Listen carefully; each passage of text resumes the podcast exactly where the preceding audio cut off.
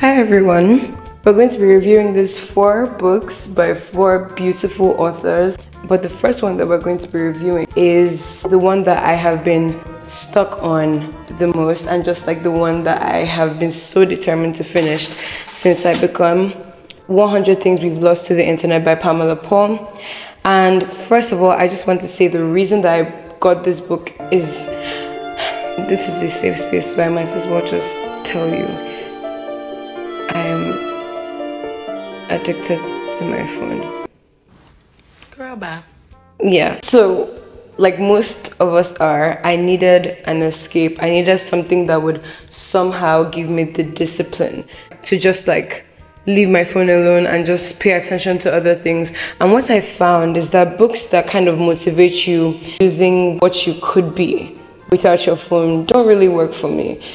I want to see how people coped without their phones prior, and that's exactly what Pamela Paul provides. So with this book, we see a lot of sarcasm, there's a lot of nostalgia. You know, you weren't there, but she just makes you understand so vividly the things that we no longer, you know, hold dear to us. A reference that I'm going to be using very often when I'm speaking about this book is her chapter on boredom.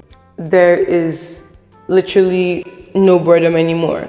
I mean, when there's TikTok, there isn't much, you know, that has to do with boredom. She explains that the only reason why people allowed themselves to explore, you know, mentally was because they had nothing else to do. Think about it. You find that most writers to create their greatest works, they just go to some deserted island or just go into the woods in a little cabin house to write. Because when there's too much input, there's very little output. One of the quotes that I love so much is the quote where she says, the reason why people come up with their best ideas in the shower is because their minds are left to wander.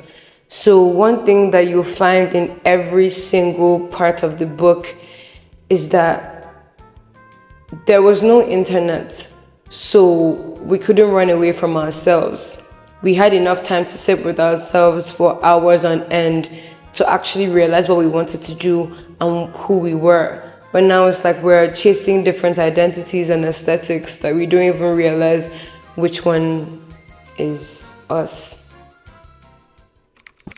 Hello everyone, Marilyn here. If you enjoyed this video, be sure to follow the page for more content like this. You can also follow the Convos with Marilyn podcast on all podcast available streaming platforms for the audio versions to listen to on the go, at home, or with friends. See you soon, and bye for now.